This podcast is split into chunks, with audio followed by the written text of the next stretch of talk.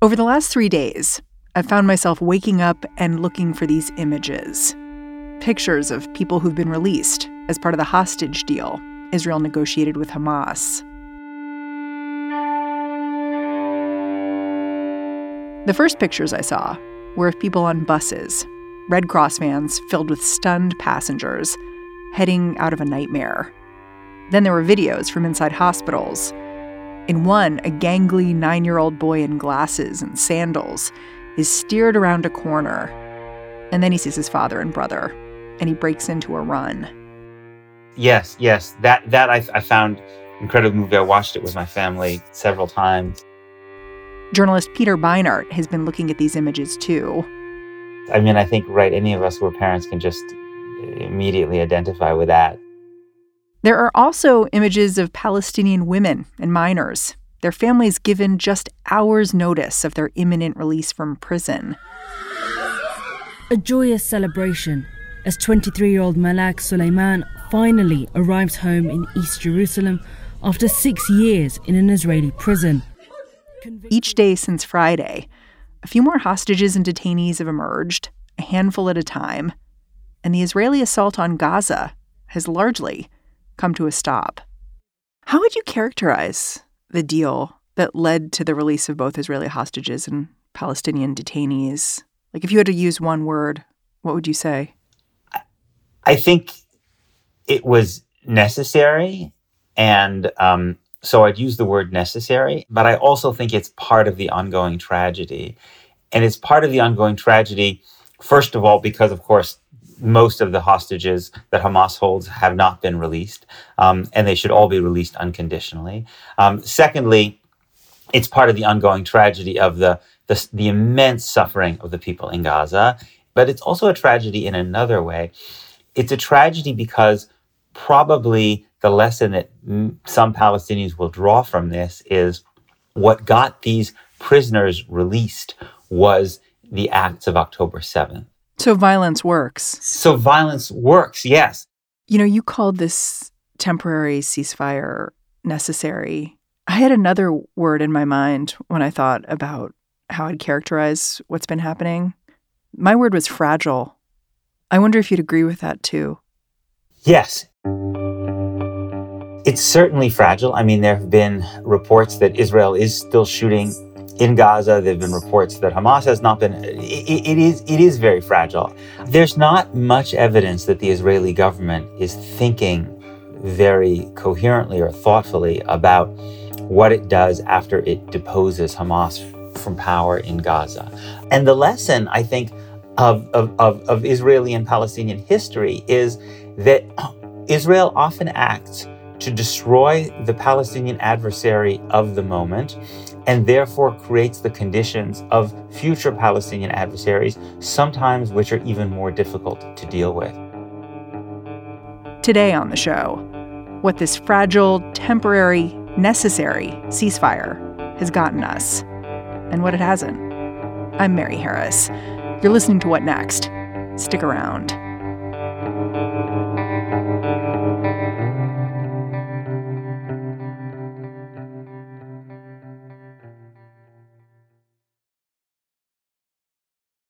This episode is brought to you by Discover. When it comes to your finances, Discover wants you to know they are the credit card that is always there for you. With 24 7 US based live customer service, everyone has the option to talk to a real person anytime, day or night. Yep, that means no more waiting for quote normal business hours just to get a hold of someone. We are talking real service from real people whenever you need it. Get the customer service you deserve with Discover. Limitations apply. See terms at discover.com slash credit card. When did you know that a deal was final?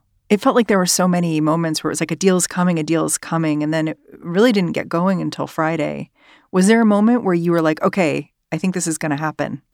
Well, I mean, I was just looking at the news pretty constantly, and then you know, we got into Shabbat, so I don't check my phone or computer or anything like that. So, so over Shabbat, people were kind of speculating and talking, but we were then kind of we we were we were in the dark in terms of when what the latest developments had been. But but I did print out um, before Shabbat on Friday the pictures and names and stories of the of the first batch of Israelis who'd been released, and we all kind of sat there looking at them. You know, my family and me, and um, it was just immensely immensely moving. I mean, I think this. I think just like the issue of Palestinian prisoners or Palestinians brings up these deepest, deepest issues for them. Um, this issue of, of Jews in captivity brings up very, very deep issues. I mean, the, even if you look at read the Talmud, you know, thousands of years ago, and look at medieval Jewish commentators, the question of the responsibility of redeeming Jews in captivity is a very, very important issue, one with very, very deep roots. In fact, it's one of the things that Jews who pray every day thank God for every morning is that God releases captives. And so I never had an experience in my life where I saw this kind of manifest in his in his overwhelming way, the sense of the imperative of releasing captives to see it play out in real time was hard to describe. I'm wondering if you can slow walk me through how a deal to exchange Israeli hostages for Palestinian detainees was even possible in the first place. Because it felt to me over the last week or two like forces outside of Israel and Hamas were trying to almost manifest a deal. Like if you looked at the Washington Post for the last two weeks, you'd see articles pop up saying a deal is imminent, you know, a deal's on the table. They just need Israel to agree, and then nothing would happen. And it it just felt to me like there was a pressure on Israel, both within Israel, but also from outside. Yes, I think that's true. There were a lot of people working on this. I think the Biden administration wanted this. I mean, first of all, there are Americans being held hostage. And also, I think the Biden administration just wanted this as a tangible sign of some kind of success, that, that there had been some positive humanitarian effort from its policies. Remember, Biden is being pretty fiercely criticized among a lot of Democrats for America's support for Israel's kind of destruction in Gaza. But I think what happened in Israel was that over time, the political protest and organization by the hostage families, who've been really, really heroic, forced the Israeli government to kind of tilt its calculation a bit more in the direction of hostage release. A prisoner exchange deal was not something that the Israeli government was that appears to have been that interested in early on. Its priority was the bombing and then the ground invasion, and it was the political pressure that was created in Israel that may have pushed it to to do this earlier because the, the government did not want to take a pause in the fighting. The, the government's logic was if we pause the fighting, we give Hamas a chance to regroup and we lose the initiative, and then it becomes harder to resume the fighting after a pause. Hmm. You mentioned how protests from families of people who had been taken hostage were really important to sort of shifting the narrative here and what took place. Can you just describe what those looked like? Because for people who aren't in Israel, they may just not have a sense of of how powerful those families were from the beginning. Well, first of all, just the scale of what happened on October 7th was so massive. And then Israel, certainly kind of Jewish Israel, is a fairly small place. So it's a place where people are very connected to one another. And it has a very, even though it's a very divided society, I mean, Jewish Israelis were at each other's throats about judicial overhaul just not too long ago. It's also a, a country with, a, with a very high degree of social solidarity. Again, which, which comes out of the Jewish experience in general, the, the sense that you know, there's a, there's a phrase in Hebrew, Kol Yisrael Aravim Zeh right? All Jews are responsible for one another. And so this, this is a strong ethos. And I think th- there's been a strong ethos in Israel that you don't live, leave people behind, soldiers or civilians.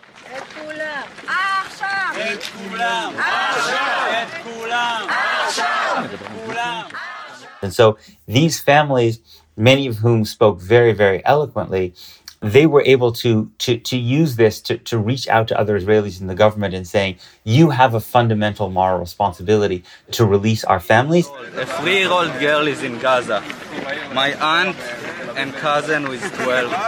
How can you put a price on a three-year-old girl? We need them back now at any price. And many of them actually pushed for a deal that would involve Palestinian prisoner release. Some of them called for even what's called all for all, um, which was basically hmm. that all the, the Israelis in captivity would be released, even including the soldiers, who I think Hamas is most unwilling to release, in exchange for all Palestinian prisoners held in Israeli prisons. I don't think that's likely, but in a way, that would be thousands of people. That would be huge numbers of people. Yes, is in, in, what they did in a way. They because of their experience, they were able to challenge the political assumptions of the discourse in Israel in a way that nobody else could do. Yeah seemed like Israelis and Palestinians were not really in direct contact. Like everything was going through Qatar. Qatar was speaking to Hamas. The U.S. was speaking to Qatar and Israel. What does that say to you about the state of the war right now and communications between these people who really are living in very close quarters? They are neighbors. Right. Qatar played this crucial role because Qatar talks to the Israelis, even though they don't have diplomatic relations, and Qatar has good relations with the United States. But some of the Hamas leaders uh, abroad live in Qatar. One of the challenges it was not always, I think, clear whether those leaders in Qatar, whether they really, how much influence they really had over the Hamas leaders who were actually in Gaza. But I think more broadly, your point is right, which is that although Israelis and Palestinians live side by side with one another, I don't think often the sense of understanding of the other society is very good. And in some ways, it's worse than it used to be because it used to be more common for more Palestinians to come from the West Bank and Gaza and work in Israel, and there would be more interaction. There's been less of that over the last decade or two as, as Gaza has been more closed off and as Israel has brought in many guest workers. In fact, that's part of the reason that you had these people who were taken uh, as hostage from Thailand, for instance, because Israel has essentially replaced a lot of Palestinian labor from the West Bank and Gaza with, with people who come in from places like Thailand. And so, and I, I don't think the Israeli media does a very good job of, of helping Israelis understand what Palestinian discourse is like. I don't think even the American media often does a very good job of understanding that. And I think that's part of the, the kind of more fundamental problem here is that we don't often have a good understanding of how Israel or America's behavior is being perceived among Palestinians and what kind of political response that's likely to create. We'll be right back after a quick break.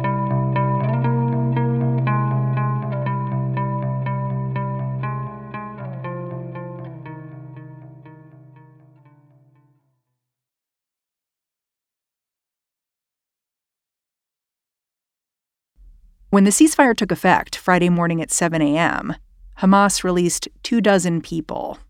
Among them, family members who'd lived in a kibbutz right close to Gaza, but also farm workers from Thailand. I asked Peter Beinart how it was determined which hostages would get to go free.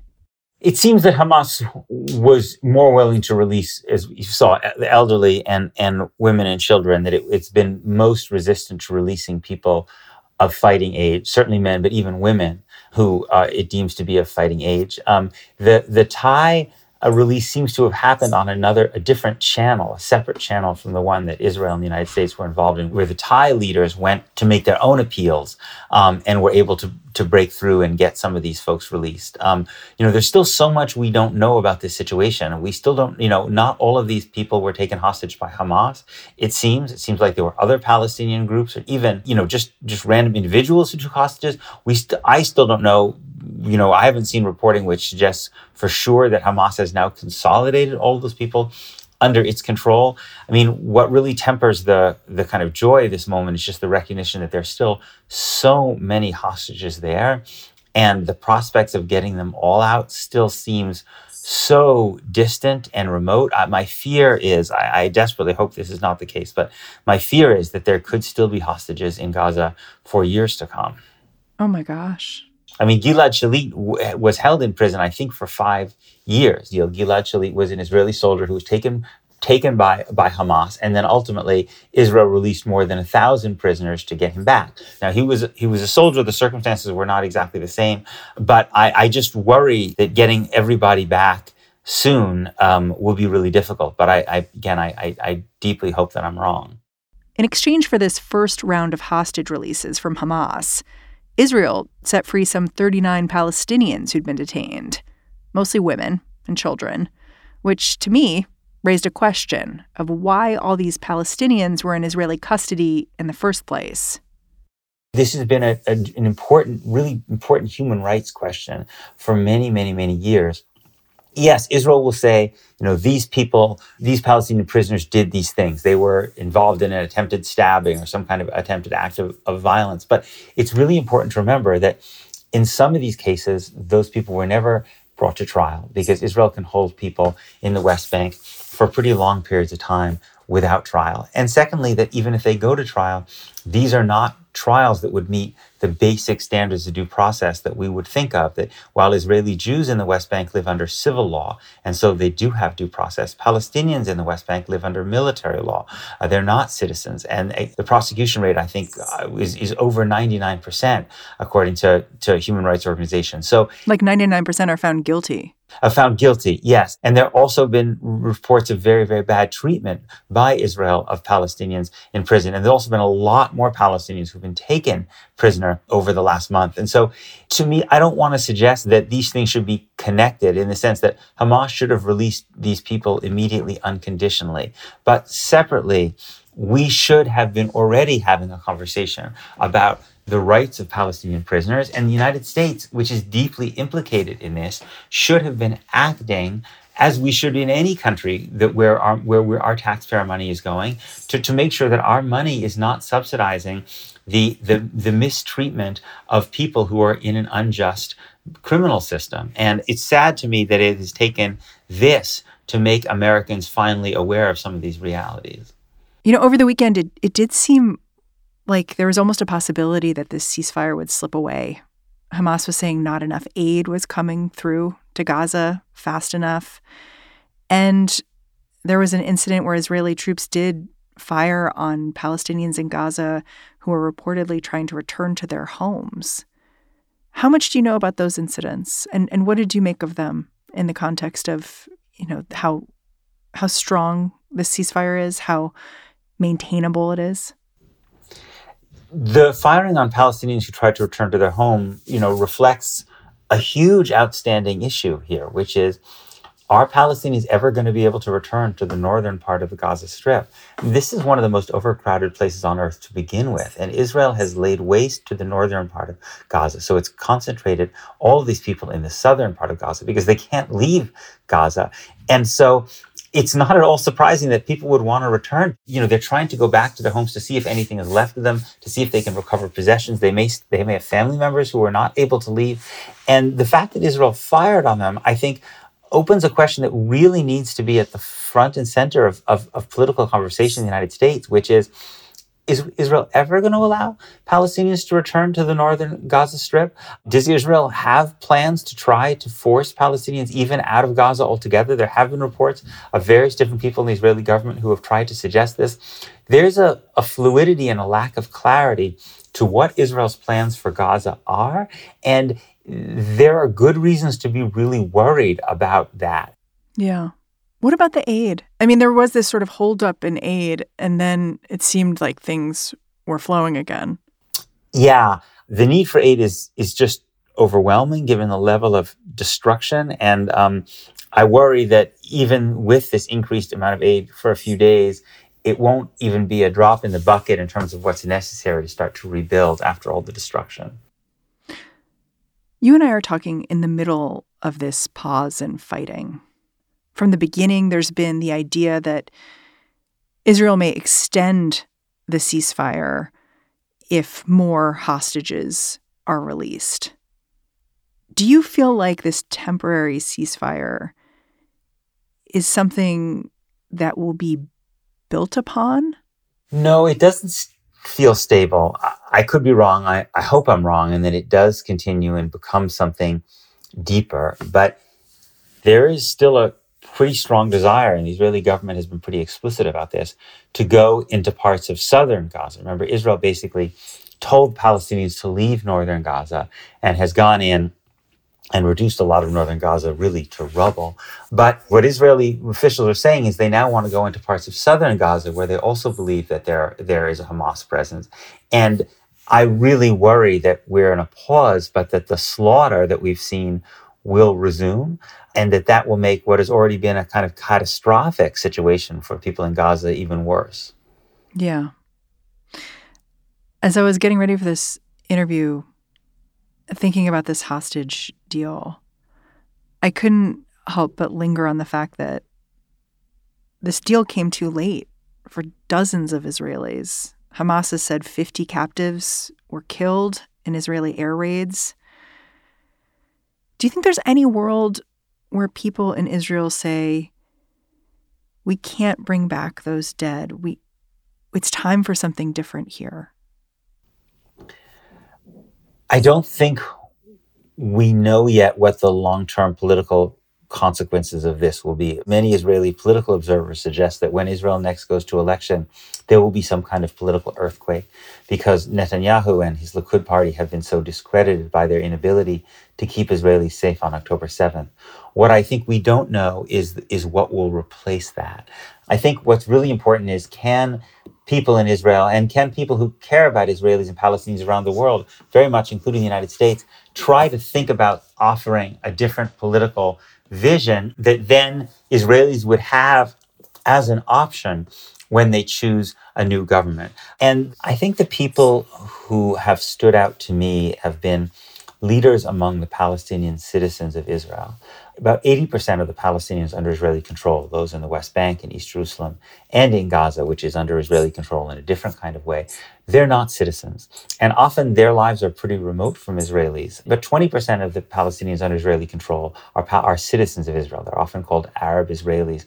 And they're this fascinating group of people because they're Palestinian, um, but they understand Israel really intimately. And if you look at the statements by some of their political leaders, Ayman Odeh, for instance, who's a member of the Knesset, or some of the leaders of this group, Omdim B'Yachad, standing together, what they have said is, is, is a clear condemnation of what Hamas did on October 7th and an explanation to other Israelis that ultimately this problem of violence, which Israel suffered so terribly on October 7th, can't be disconnected from the problem of the structural violence of Israeli oppression.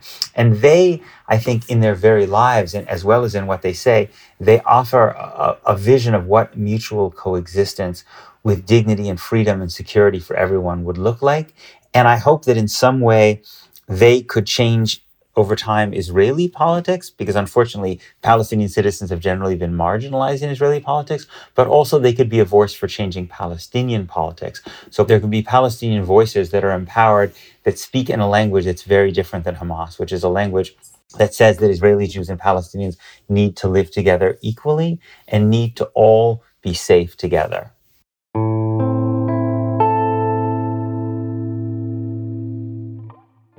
Peter Beinart, I'm really grateful for your time and your analysis. Thanks for coming on the show. My pleasure. Peter Beinart teaches journalism at the City University of New York. He also writes a great Substack you should check out. It's called The Beinart Notebook. And that's our show.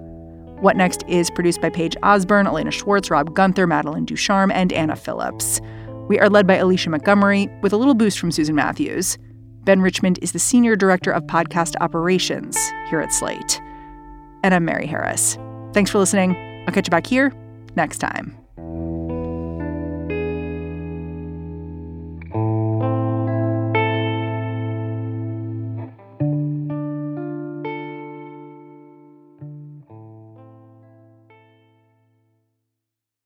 Transform your home in one weekend with paint from Menards. Get a paint that combines durability and gorgeous color. Dutch Boys DuraClean Interior Paint and Primer in One offers stay clean technology, making your home stay beautiful and clean longer. And with Dutch Boy's easy opening, smooth pouring container, transforming your home has never been easier. Save big money on Dutch Boy paints and head into Menards to get your paint project started today. Save